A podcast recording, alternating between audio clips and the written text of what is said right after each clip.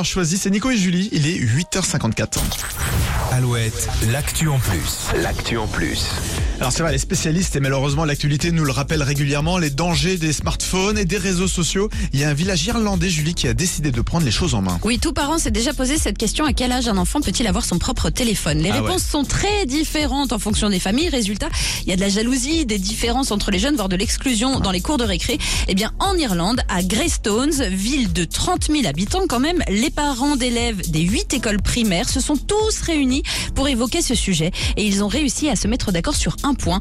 Tous les élèves de la commune n'auront pas de téléphone avant l'entrée au collège, que ce soit à l'école ou à la maison. Ah, fort. Oui, et pour que les, les enfants n'en veuillent pas à leurs parents, on leur a dit que c'est l'école qui a pris cette décision.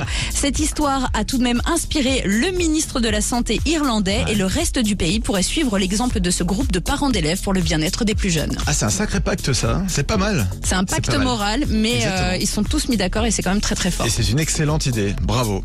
Bien joué. L'actu en plus est à retrouver évidemment euh, chaque jour sur alouette.fr et sur l'application Alouette. À 9h, les infos après Aimé Simone et le duo The Kid Laroi et Justin Bieber. Voici Stay sur Alouette.